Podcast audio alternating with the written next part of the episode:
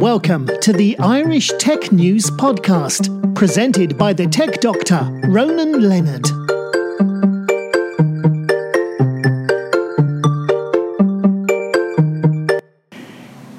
Hi, welcome to this podcast. Today I'm talking with Gary Tierney, the M D of H P Ireland. How are you doing, Gary? I'm good, thank you. Good. Tell us a bit about, basically, H P known for innovation. What products can we see in the future that are going to be innovative from H P? Um... Well, hopefully you've seen what we kind of talked to this yeah. morning from both the personal systems and a, a print side, uh, some of the innovation that we're, we're, we're driving. The Tango product, yeah. trying to redefine that home printing uh, aesthetics and bringing design to the fore, really differentiates that product. Um, the Sprocket, yeah, yeah. how we brought a whole new way to try and unlock all of those photos captured on mobile phones. Um, has been very successful over the last two years, and I think the iteration you're seeing with the new product is, again, adding new design features, but really focused on the usability and, and how people share that device and work together with it. Um, and then on the personal system side, bringing that, um, dare I use, sumptuous um, uh, uh, design factor with leather coming yeah. into that kind of laptop hybrid type yeah. product form factor um, is pretty different, yeah. Considering yeah. most of us have gone over the last couple of years down the area of kind of metals with machined aluminium, titanium, yeah. and all of those kind of wonderful product sets. But actually, this is very retro. It's very classic, bringing leather to the fore in laptop design. Who would have kind of expected it? And not just wrapping it in leather, but actually made of leather, yeah. integrated the electronics, the circuitry with that leather environment. So those kind of different pieces really set us apart, I think, in terms of that innovation cycle. And what so we're I guess like Tango, you're trying to do like Johnny Ive with Apple, make things that look stylish. Um, yeah, well, forget about Apple for a minute. If I go back to the last couple of years, yeah. we've seen ourselves where um, taking design to the core yeah. has really made a difference to our personal systems business. Now, in print, other than the Sprocket, traditionally, printers have been very, very similar looking, yeah? Yeah. In terms of paper trays, yeah, the mechanism itself, the size of it, the scale of it. Uh, and we've tried to bring that design to the fore with the um, the Tango product, yeah. really trying to make it different. And to get it to sit nicely in someone's home environment where you, you don't want to hide it away. Yeah. You actually, when it's not being used, it just looks like part of the furniture yeah. or an ornament within the environment. Yeah. So I guess you're kind of like, like a Ferrari. You want to be stand out and everyone knows it's H P. Yeah, for sure. I think design has been clear to us over the last couple of years that as all of the tools we have to work with, uh, and remember, you know, motherboards, form factor, processor yeah. speeds, you know, we work with Intel and other providers for those types of pieces.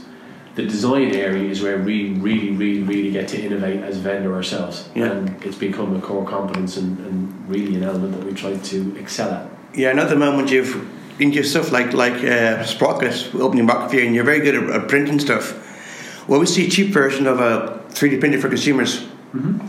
three D print for consumers? Yeah. Um, well, first off, our focus for three D is not on the consumer yeah. three D print end. Uh, you're not going to see us investing in that arena. What we're really trying to do is bring three D print into the mainstream for yeah. production-ready manufacturing type environments. Yeah.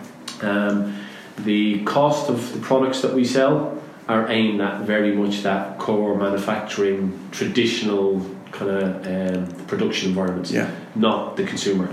So consumer's not really a place where you're going to expect to see H P play. Yeah. Very much we're focused on that commercial application of three D printing. Because you mentioned earlier in your talk about metal printing as well. Mm-hmm. Yes. Which is going to be something interesting.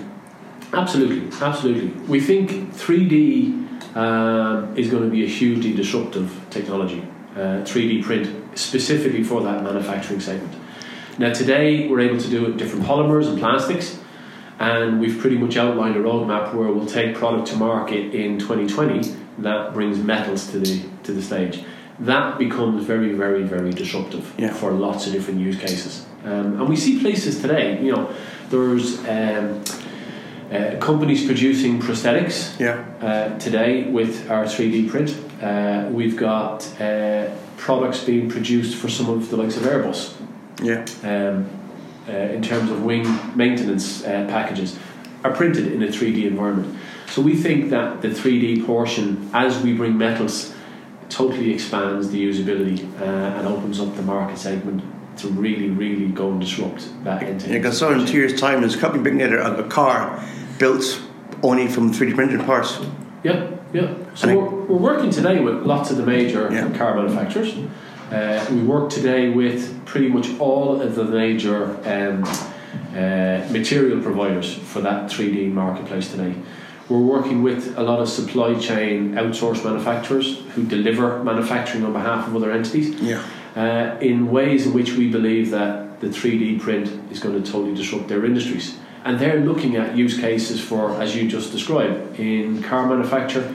Well, think of the aftermarket and the, the spare parts holding you have to have. Yeah. If that could become an on-demand model, it very much changes the cost dynamics of how much you need to invest to have the right spares in the right places. Because right years ago, Toyota invented just-in-time Kanban for their their logistics, and if you can do that with printing, print on time. So when they go get a part, there's no sort of shortage at all. The printer's there, and if you want it, you can after the part to be delivered, and you get it probably the same day or the next day. Yeah, yeah, and the, it doesn't matter whether it's the version six yeah. part, or if you think of it, um, in a three D world where the limitation is no longer in what you create with the product.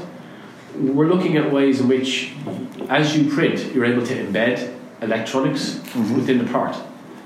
Well, now in a connected world where the device, the car isn't just connected, but actually every part is connected and, perfor- and reporting yeah. back performance. You then got a whole lot of machine learning and data analytics that's kind of looking at, well, the part's doing this, thousands upon millions of parts reporting back. You start to get in a world where you're doing refinements for revisions of new products as you go. Yeah.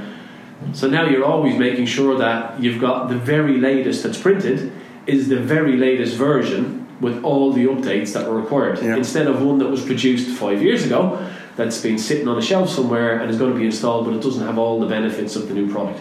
So it's it's going to change everything in terms of the dynamics of how, how parts production is done. And also, in a way, in theory, there's a future. If you want to update your car, you can just get a new part as you update it and put it in. Yep, uh, and you've also got the ability to apply colour to it.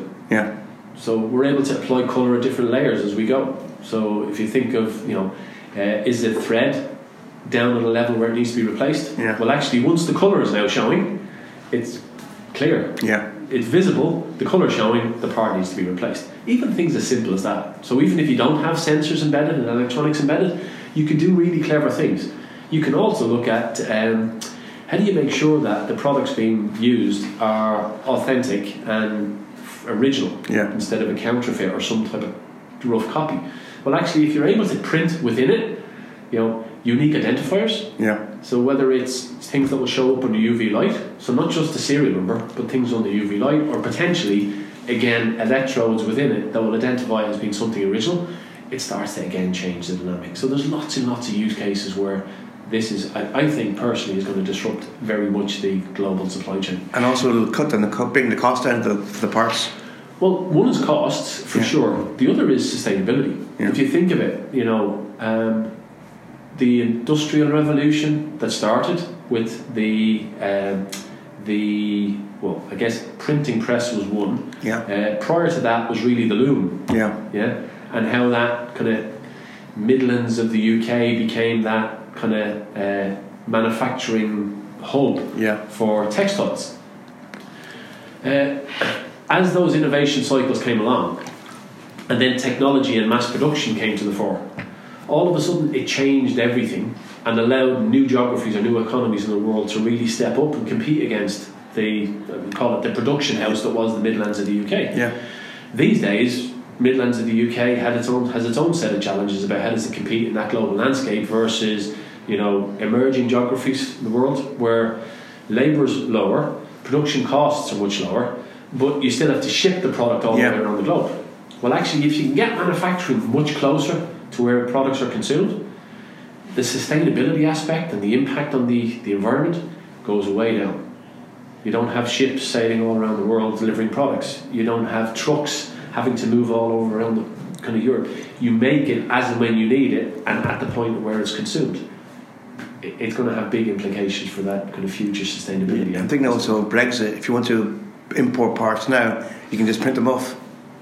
Well, there's probably one of those um, analogies of kind of, if I look to the future and uh, how new technology disrupts and provides those kind of game-changing environments, yeah, where, you know, economies can, can take a leap forward. I think you're going to find um, the likes of Africa versus some of the Southern American countries versus some of the Asian countries all looking at, does this offer a new opportunity for them to leapfrog and go beyond the physical bounds that other countries have had to go through, yeah, to get to be a, a kind of global powerhouse in some level of the new kind of, call it a digital world. Yeah. Yeah, whether it's three D print, whether it is data analytics, machine learning, whatever it is, I think it offers a whole new, and, and it's going to be hugely disruptive. Yeah. Who the winners will be, time will tell. Yeah, and also last year you took you took Lenovo, become the largest P C company. This is probably helped by your own your own your gaming computers. Are they going to be uh, probably your biggest sellers? Um, no, I don't think it's all down to, or it will be all down to just own.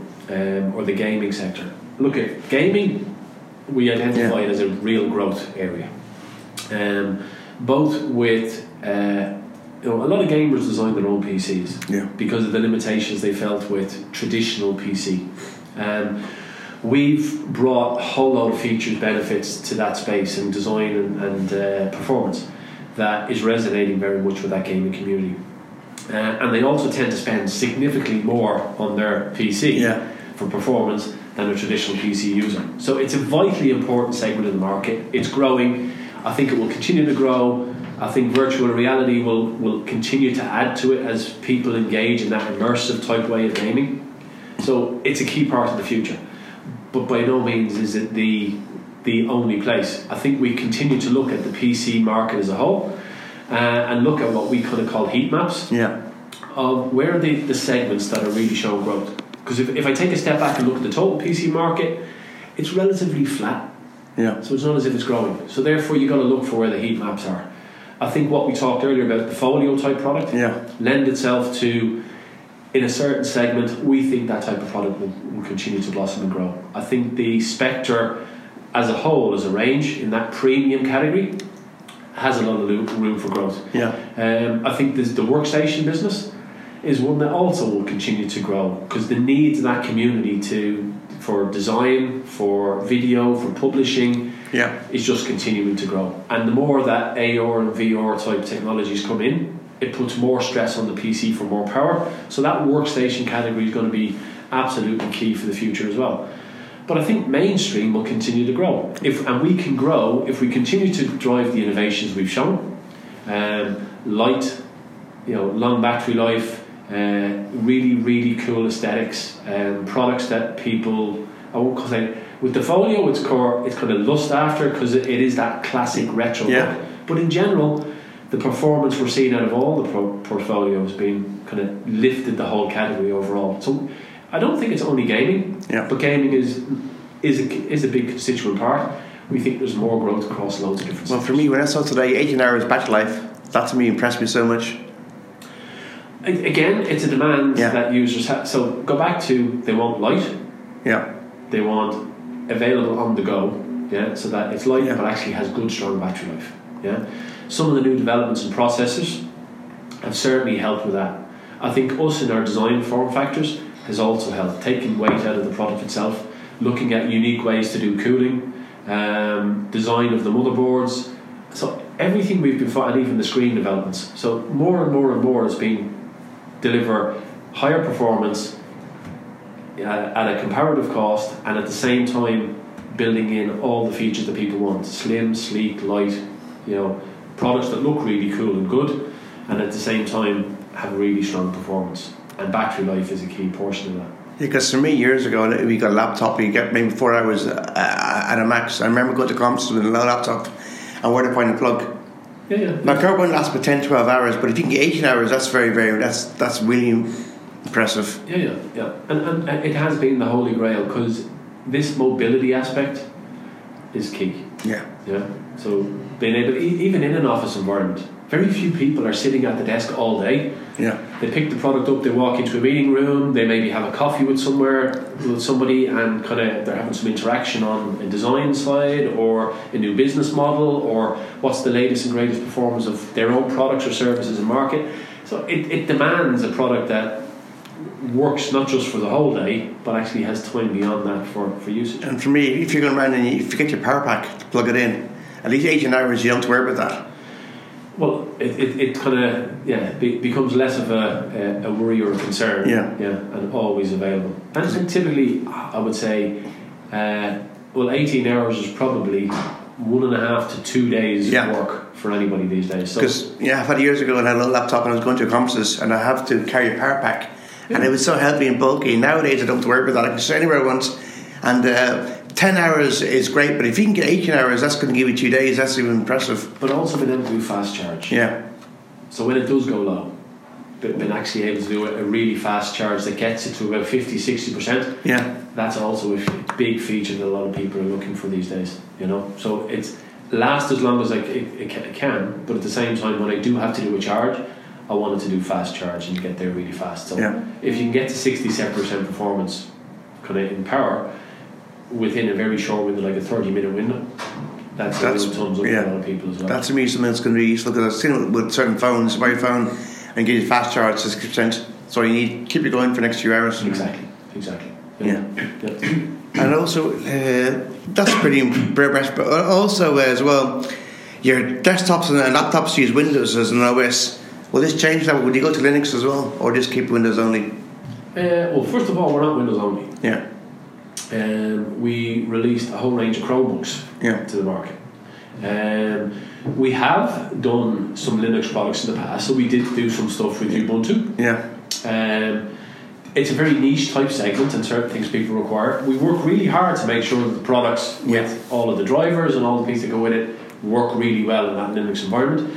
Um, but for now, I think it'll be very much the, the Windows, the um, the Chromebook type environment. Yeah. Uh, and as, again, I think what we talked about earlier today, we're very driven by what customers are looking for. Um, if we see more and more demand coming from customers for those types of product sets that incorporate Linux, for sure, yeah. we'll kind of develop that. But we'll make sure our products today work really well in a Linux environment, um, but we'll stick with Windows and the Chromebook environment as well. I guess stick what you know best. Pretty much so, pretty much so. And that type of Linux user is a pretty sophisticated user that knows what it is they want. Yeah. Um, so they'll typically buy the form factor they need and then deploy it themselves and get it up and running. Kind of like gamers as well. Yeah, yeah, yeah. yeah. They're yeah, probably so. not not too dissimilar. Yeah, because I'm thinking when, when a gamer wants a laptop, he's configuring to his own needs. The same with Linux user. Yeah, it's a refinement. Yeah, and they've always... Core, it's, like, it's like buying a supercar. Yeah. And then actually being able to really tweak it to perform yeah. at the peak of what you want yourself. So again, those type of users know what they want and are really working with it. Um, but Linux, for us, will be one that we'll keep our eye really closely on. If it, if it becomes something that a lot of customers are looking for, absolutely we'll come to market with those products. Uh, I guess. Anything else we'd add to the podcast? Uh, no, I, I said thank you for taking your time tonight no problem. to come and spend with us. Uh, I hope you've seen uh, through the products the types of divine design innovation that we're doing, yeah. um, the direction we're going from both a print and a personal system standpoint. You've seen some unique things with where we're bringing leather back into the the um, the portfolio yeah. with the uh, the Spectre folio, uh, and at the same time, uh, I hope that we've kind of given you at least a. a a little insight as to where we think the business yeah. is going to go in the next twelve, eighteen, twenty. You have, because you've always been a company that's been innovative over the years. Mm-hmm. Since startup in the nineteen thirties, you've always bought out new things like oscillators, electronic calculators, printers, yeah. and you've always done things differently. And today what you're doing is, again, is always innovative. Yeah, yeah, no, for sure. And I think that's what we've tried to do with the new company in the last three years is embrace that heritage, yeah. which is, you know, a company that started in a garage in Palo Alto Um, in nineteen thirty-nine, that developed the product, the oscillator, as yeah. you're, you're mentioning, for another innovator, which was Disney. Yeah. So first customer for H P was uh, Walt Disney. Yeah. So it's taken that heritage and all those years of all the things that H P have done, uh, right the way up, as you said, we were the first ones to bring what, what was called the electronic slide rule, yeah. that actually is the calculator, as you call it. Um, all of those pieces to try and bring that mindset of innovation and really trying to find the unique ways to innovate and bring products to market. Yeah, I've always seen you guys as basically like a startup. Mm-hmm. Because when you start off, you start off in a garage. And you remember years ago, Steve Jobs as a kid, he wanted to build something, he wanted to H P and got spare parts. And he said, yeah, fine, no problem at all. And when he started off, he did it in the garage as well. He copied well, you guys. Steve Jobs did his internship in yeah. H P. Mm-hmm. Yeah, and, but he copied you, you, you, you guys now, I'm going to start in the garage. And that's basically H P way of thinking. Yeah, yeah, but I think the H P, the Bill Hewlett and Dave Packard yeah. weren't just innovators in product or business models. They were actually innovators in, uh, if I look at, they launched employee purchase programs. So they wanted employees to have stock purchase yeah. as part of their, their business. That was in the forties and the fifties, mm. right? And it wasn't known at yeah. the time. Uh, they looked at, you know, the, there were three stakeholders to them. Their employees, their shareholders, and the customers. Yeah. And ev- everything they were doing had to appeal against those three core areas. Um, so I would say they were innovators in so many different ways. Yeah, they yeah. they innovated the whole concept of management by walking around. Yeah. Or M B, uh, M B W A. Open door policy. Okay. Yeah. Open door policy, uh, and even diversity. Uh, you know, H P these days is very much championing uh, diversity as, uh, and it's not just a male-female thing. Mm. Um, it's all aspects of yeah. diversity. Uh, and, and in doing so, so H P has always been innovators beyond just the product. Uh, and, you know, it, it's interesting the point you make yourself from how, how H P kind of resonates for you, knowing the history and the background. So we're pretty proud of what's been done. The products are one thing, but ultimately I think that the heart and soul of the company has always been that innovation engine. So it's trying to continue to make that work for us. All right, great. Thanks so much for that. Okay. Thanks.